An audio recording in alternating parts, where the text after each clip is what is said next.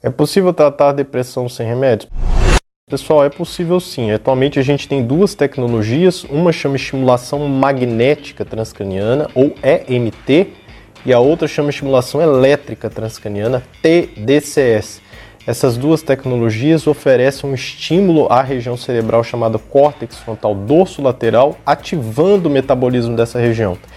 E esse lugar ele é muito associado aos sintomas depressivos de perda de energia, tristeza, anedonia, né, que é a falta de energia ou prazer.